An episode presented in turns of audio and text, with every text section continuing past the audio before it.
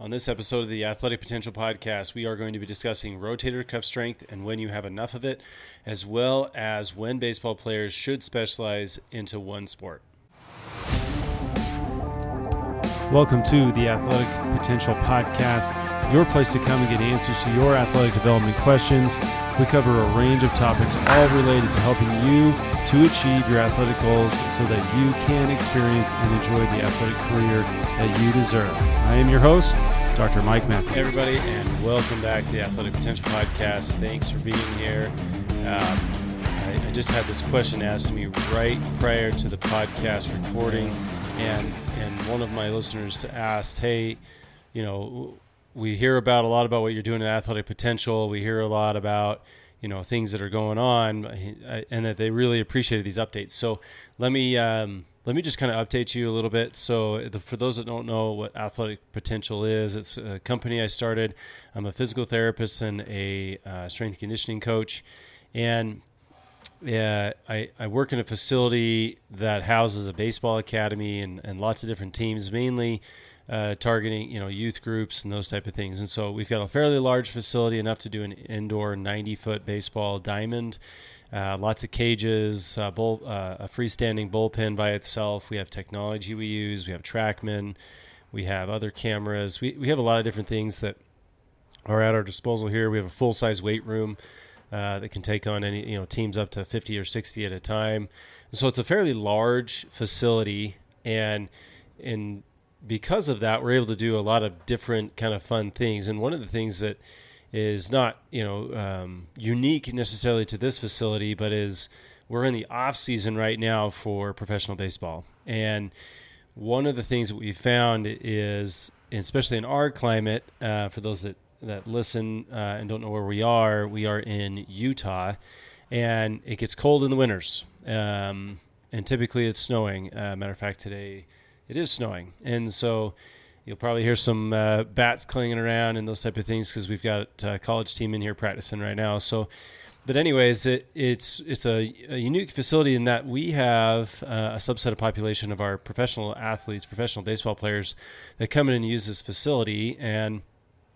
Uh, between a lot of the, the guys work here at this facility, including myself, uh, we help these guys in their off season, and so it's a pretty exciting time right now. Uh, we're just about to see some of these guys start going off. Matter of fact, um, we just had uh, two of our players leave uh, to head down to spring training, and we'll see. We'll start seeing everybody leave here in the next uh, week to two weeks, maybe even three weeks. So it's kind of exciting. We're starting to see these guys start ramp up, throwing harder, start taking more live swings. Um, it's it's a fun environment to be a part of. Uh, that pretty much takes all morning for us, and, and it's it's unique in that we get to try a lot of different things as well. So, um, and this leads into a little bit of the questioning. But one of the questions I I consistently get is we talk about rotator cuff strengthening, and the reason I bring this uh, up today is we had this question uh, given to us through the podcast, and it talks about rotator cuff strength and how do you know if you have enough rotator cuff strength? And so I, have done podcasts on arm care in the past. If, if you go look back you can probably find them uh, i'll try and, and, try to hit the main points here. Um, one of the things that i think a lot of people miss and this is the reason i bring it up and talk about all of our pro guys is this is a conversation i have with them all the time is if you give a player a list of exercises uh, and say this player has is not rehabbing, is not trying to get his arm back up to to his ability to be able to throw, but someone who's been able to throw, has been healthy, uh, and is just trying to condition their arm to get them ready for a season, a pretty pretty heavy season. You know, what is the key in regards to shoulder strength, and how do you know if you have enough, or what are the right exercises? And we hear this all the time, and this is a conversation I I, I always have, and so I wanted to bring it up on the podcast just a little bit, and I think it's it's something that is. I explain it today. Today will be more of a general overview, but what I'd like to do is at some point maybe take a deeper dive on the podcast and talk about shoulder strengthening for throwers. Uh, that won't be today, but today will be kind of the lead in. We'll, we'll probably see that podcast episode probably in the next month or so. And what I wanted to bring up today was there's two main things that I see most of our players and athletes, specifically our throwers, obviously, that they they either they don't understand or or it's misconstrued, and that is when we talk about uh, rotator cuff strengthening and shoulder strengthening. Uh, I keep having guys go, "Hey, you shouldn't lift any more than two pounds. Hey, you shouldn't lift any more than you know one and a half pounds for that specific movement, or you know you shouldn't train the the rotator cuff slow because it needs to work fast." And you hear all of these different things. So there's two things I want to pull out for this podcast episode, and this actually ties into a question that we got from Zach. And Zach asks, "Hey, how do you know when your rotator cuff is strong enough for baseball?" And Zach, this will tie into that a little bit. And, and I can tell you this: we have seen, and bringing it back to our pro players, we have seen um, two or three pro guys come back now, uh, and that have continued to do the programming, continue to do our programming, and we've been able to track their progress in regards to shoulder strength. Now, uh, the research documents this all the time. We know that shoulder strength for rotator cuff decreases over the course of the season, probably more than likely because of the eccentric or slowing down nature that the cuff has to do a lot of times. And so we see most of our guys come in in the offseason, the rotator cuffs are going to be a little bit on the weaker side. My goal with all of these guys is that when we test uh, rotator cuff strength, and we don't just test rotator cuff strength, we test endurance, we test rate of force production as well. But if we're talking about just peak strength, peak force, what we found is when they come in in the off season, they're down from when they left right before the start of the spring training time. And my goal is not to get them back to zero or back to normal where they were before, but to enhance and increase that rotator cuff strength for the next year. Now, Zach, to answer your question directly, I don't have a number for that. I have a number based on their previous testing and now to their next testing. And I can tell you my goal is just to make that particular pitcher or or thrower stronger than they were at the beginning of the season um, as soon as possible. And so to talk about strong enough, I think the key is that you've got to, if you can measure it, then you're going to know if you're making progress. You're going to know if you're doing the right things. You, are going to need to, you're going to know if if what you're doing is actually making an effect to the rotator cuff. But the other thing is that if you look at rotator cuff strengthening, um, you've got to track progress and you've got to get it up to a certain level. Otherwise, what we see is a slow detriment effect over time uh, to the rotator cuff strength, which then essentially puts more stress on the passive structures of the shoulder and the elbow. And then we know that leads to shoulder and elbow problems and injuries. Uh, so, first things first, Zach, how do I know if it's strong enough? Uh, if you have pre-date or pre-testing on the athlete, we need to make sure that that athlete is strong or at, uh, stronger at the beginning of the season than they were at the end of the season. If you don't have that data, I will tell you this: test both sides if you can. Uh, and, and we're still working. I'll be honest, we're still working on a nice little field test for for people to do, so they can just kind of test it quickly. Uh, on the field using you know either J bands or something like that. We haven't figured out a good reliable measure yet, but I can tell you this that we want to see symmetry first. So their left arm should be as strong as their right arm. If they're a left hand thrower, if they're a right hand thrower, we want to see their right arm as strong as their left arm, if not stronger, uh, for their throwing arm. And if we're not seeing that, then we really kind of start targeting rotator cuff strength. And so I think that to answer your question, how strong is strong enough? Uh, we shouldn't ever see a decrease in rotator cuff strength, so you have to measure it. We shouldn't see an increase in strength over time. Now, that being said, let me bring back the comment of, hey, you know, you should not use any more than two pounds on these exercises, right? And I can tell you this right now. I don't believe that. I, think it needs to be progressive. If you are able to do plenty of sets and reps with a two pound weight for your arm care exercise, you need to go up in weight. I don't think there's a limit in weight so long as it's progressive and you show that you can manage and handle the weight um, effectively. So uh, we've got a okay. Uh, the example I'll use is this: in our facility, we have a five foot six uh, baseball pitcher, and I guess he's five foot seven. If he's listening to this, I apologize. He's five foot seven Um, doesn't weigh a whole lot. Uh, and he's over when he's doing his arm care exercises with the free weights. He's repping two, two and a half pounds right now. We have a six foot five, 240 pound baseball pitcher who's also doing the same free weight exercises. Now, he's doing more weight because he's bigger, he has more muscle mass, and he should be able to move it around, right? Now, that doesn't mean that if you're smaller, you need to do less, and if you're bigger, you need to do more. But the idea is, I, I wouldn't expect those two guys to lift the same amount of weight. I'd expect them to be a little different. And I would expect them both. Now, that being said, I would expect both to increase the amount of weight they can lift in their arm care exercises over the course of an off season. So, I hope that answers your question, Zach. It's it's not a great answer, and in, in realistically, I'm trying to think of what.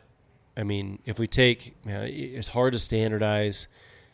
I, I really want to see any. Okay, I'm going to go out on a limb. I'm going to go out on a limb. I, this is kind of a total guess based on what I've seen, based on some of the data that we've collected, but I don't have the data in front of me. I'm just going to go out on a limb a little bit. I really want to be able to see our 17, 18 year old into high, into college athletes able to perform our free weight routine of exercises with a two and a half upwards to a five pound weight. It's really vague. I apologize, but realistically, that's what I want to see. So if you're 17, 18, and you barely can push two pounds around, uh, your rotator cuff needs to be stronger. Um, I would hope you'd be pushing towards the five pound range. Uh, if you're if you've never trained your rotator cuff in the past, I wouldn't expect it to be there. So, anyways, um, yeah, I hope that answers your question, Zach. So if you have youth players, just start them, get them going. Um, like I said, I think in our in our future podcast episode about rotator cuff strength, we're going to try to lay out some stuff that may help uh, understand if kids are strong enough. Um, yeah, so there's a second part to this that I wanted to bring up. It's not really part of Zach's question, but it's part of a question I get all the time, and that is, well, I'm, you know, I always tell them, hey, you guys doing your arm care exercises, you guys doing uh, shoulder and elbow work and all those kind of things, and and most of the time, what I get from the high schoolers is, yeah, we're doing our bands, and I said, are you doing just bands? And and they say yes, and I go, okay, here, here's the deal. There, there's so many more exercises than just bands, and if you look at how the rotator cuff functions in the throwing motion, it it has to essentially have a bit of endurance because it's going to get asked to do a lot of work, you know, at high intensities. Now, it doesn't have to be like you hold this thing for two minutes and that's endurance. If you look at the normal throwing for a pitcher, they get up, they throw a pitch, and nine to 11 seconds later, they throw another one. Then they throw another one. And then they throw another one.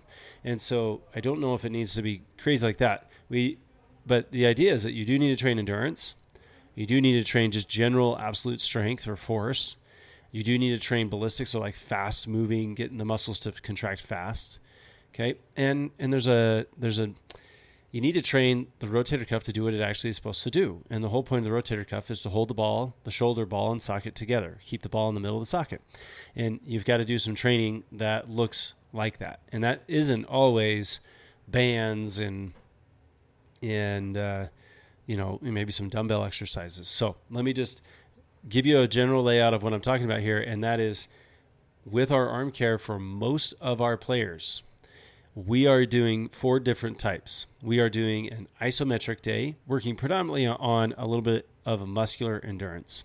We are doing a free weight day. This is where we're really trying to increase their ability to lift a heavier load uh, with those rotator cuff muscles. Okay. We are doing a band day, which I like to use the bands for some sort of hybrid between peak force and endurance. Um, in in I, well, I'll just go on a limb again. Bands are my least favorite form of arm care, uh, of exercise. I, I, know they work, and I, and I got a lot of people saying to me like, "What are you talking about? They're the best thing." And I, am like, "Yeah, okay, but I feel like we can do better." Um, so bands are my least favorite. It doesn't mean we don't use them. We still use them, uh, but they're kind of my least my least prioritized. And the last thing we do is ballistics. This is like ball drop, so you catch and then bring the arm back to the original position as fast as possible.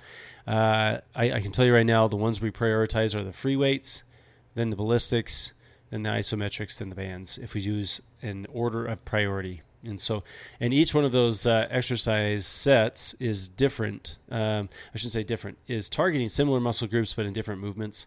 And so, we're really targeting the rotator cuff in every which way it can go. And we really try and strengthen it or teach it to do its job specific to the throwing motion. So, arms are in the correct angles.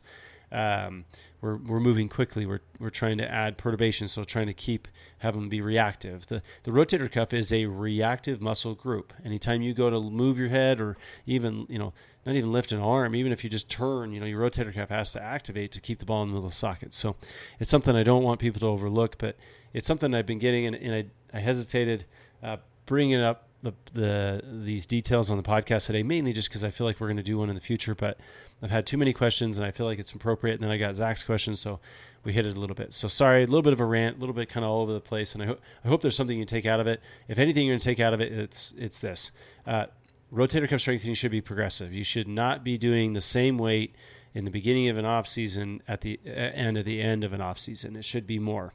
Um, don't and then also don't forget to train the rotator cuff in different ways. That's probably the best, the two takeaways I would say uh, to walk away from. So, all right, that is was our first question. We kind of just jumped right into it. The second question comes from Miles, and this is another loaded question that most likely will be a pretty heavy podcast in the future. There's some interesting research that just came out. I'm a little biased with that, and I'll tell you why in just a second. But let's get to Miles' question. Miles asks, "When do you recommend baseball players specialize in just baseball? What age? How do you know? Is it a good thing?" Lots of questions, Miles. So let me put it this way. Um, you've heard my, my take on early sports specialization. This isn't just for baseball, but I feel like it's for other sports as well. But we'll stick with baseball because Miles asked about baseball. I, I heavily encourage all of our athletes here at Athletic Potential to play multiple sports for as long as possible. It's not, you know, that I think, well, I'll be honest, like if you look at what sports specialization does to athletes, yes, does it make them better uh, at that particular sport sometimes? Yes. What it doesn't do is develop a broad foundation of athletic abilities that I think will only support and enhance and protect athletes later on when they do eventually specialize. Okay. So if there's a kid, um, if I have an athlete and they've played basketball, they played football, basketball, baseball, and they've played that all the way up into high school, and now we've got a kid who's sophomore, he's playing football and he wants to play baseball, maybe not basketball anymore. So say he plays football, baseball, and he's got coaches or whoever, his parents, it doesn't matter, that are saying, "Hey, you need to specialize in baseball. That's that's your only sport. You need to stay with that." you know, I always ask the athlete first, what do you want to do? Like, is this, is football something you're doing for fun? Is it something you're doing to be with friends? Is it something to doing because you feel obligated? Those are all key questions because realistically, the, the desire to play that other sport makes a difference. Okay. And then I always say, like, well, look, you know, from ba- a baseball perspective, you know, you're, you're going to be a better baseball player if you run faster, if you can cut harder, if you're more reactive, if you're more explosive, all those things are going to make you a better baseball player. And what I think people miss with sports specialization, they say, yeah, but he's going to be like, if he's out there taking ground balls every day and he's playing multiple games throughout the entire year, you know, he's going to get see a lot of pitches. He's going to develop because he's going to see better competition. And look, all good arguments, all good arguments. I get it. But here's how here's how kids develop athleticism it's by volume of activity. The issue isn't that they, you know, they don't. The issue isn't that they're not becoming athletic with baseball. They are, but very specific to baseball only. Their foundation is very small. It's hard to develop enough repetitions, enough volume of repetitions without playing another sport to develop a more broad foundation. It, can you train it in the weight room? Yes. It is difficult because there's unless you've got a, a, kid who has you know a significant amount of of uh, motivation and wants to be in the weight room and train, we can train it. We can train it. But I, I can tell you right now, I'd rather have a kid go out and play football or soccer or basketball because they're going to learn so much more, and the volume that they'll put in uh, to improving their athleticism will be much much higher in that particular sport than they were if they're trying to train in the weight room. So, um, Miles, uh, when should baseball players specialize? As late as possible. It's not a popular answer nowadays. I know. Uh, I typically get some pushback, and and I always tell everybody, look, I'm not asking you to go be on a travel football team or a, an elite level football team. I'm not asking you to be on a travel base or a basketball team and go play in a whole bunch of tournaments in different states. I'm not asking that. You can go play recreationally. You can go play, um, heck, you know, play pickup uh, basketball, hockey, football, those type of things. Uh, that will work. That will still work. It doesn't have to be as serious, but I mean, just go play those things. Um, we've talked about it in the past, and we always talk. We always seem to talk about this in regards to injury prevention, or you know, kids that don't or specialize early, they typically get hurt more. Um, there's some research out there to suggest that may be the case. If you if you pitch more than nine months a year, then you're at an increased risk of of arm injury. Yes, that's out there. Arm fatigue is the number one predictor of injury. Yes, um, and I agree with all those things. And and I highly encourage kids not to play multiple or, or play um, baseball year round. I don't I don't know if it helps them that much, but um, Miles, I guess what I'm getting at is I would play as many sports as long as I possibly could yeah, if you specialize early, there may be some advantages to it. But the interesting thing is there's a research article that just came out by Camp, Christopher Camp out of the Mayo Clinic, that um, I had a personal hand in. We did, we, we basically took surveys of high school athletes and asked them a bunch of questions. One of which was when did you specialize? Those type of things. We also measured velocity. We measured a lot of different things. It's a good article. And it wasn't just athletes here in Utah. We studied here, athletes here in Utah. We studied athletes uh, where Mayo is. We studied athletes across the country on another side, you know, north, northwestern, south, southwestern area. We have a lot of athletes that all filled the survey out, and we had metrics on in those type of things. And what we found in the research was essentially that if you specialized early, you were no li- no more likely than those that played multiple sports to you know be playing a higher level of baseball that's a massive, massive generalization. And and I'll dive into the article a little bit more, and maybe uh, we'll kind of do it as a follow up. But yeah, I, I tell everybody I cite that study and I say, you know, a lot of these there's there's no, no there's no difference. Like there was either no difference or if the difference was, it was in favor of the multiple sport athletes. So yeah, so Miles, I would just play as many sports as you can, as long as you can, right? and I think I think you'll be better off. And again, that's a pretty generalized statement. I understand there's pressures there, um, you know, financial pressures. You you know, you got coaches that may be saying, hey, you know, if you don't play year round with us, you're not on our team. I, I get it. I get it. I have a softball age, 11 uh, year old softball player right now, and I'm getting pressure on it all the time. Hey, you know, are you going to put her in a, you're going to put her with a softball team and have her go play, you know, in these tournaments and uh, you know, heck, the team that I talked to, they had a tournament in October, November, December, two in January, and now one in February. And I'm like, you know, in Utah, I'm like, there's snow on the ground. I don't know how you guys are practicing, you know, but that uh, I get it. There's that that's out there. Um, and my daughter right now is not playing on that team. She is playing. She's doing gymnastics and um, we talked about maybe doing some basketball. She but she didn't really want to, so I didn't force her. And but she she plays around. She plays other sports. She tries things, you know, and that that's all I really care about. That she's developing kind of athleticism generally, and you know she likes softball, so we're gonna play softball again. And it, it's a tough question, Miles, but uh, I would tell you this: um, multiple sports as long as possible seems to be the best route as of right now. So, thanks. Hey, I appreciate it. Um, for those listening to the podcast, I really appreciate you uh, either reaching out with questions or at least listening to the podcast. Uh, just know that we, we want to answer as many questions as we possibly can. So please send your questions in. You can do that through the website. You can do that through the link in um, Apple Podcasts. There's a link there. You just click that. It'll send you to the website. Click on the link to ask a question, and we'll get that question on the air and answered for you. If you have a specific question, you can always just email me. That's on the website as well. Uh, we do appreciate you taking the time. And uh, until next time. Thanks.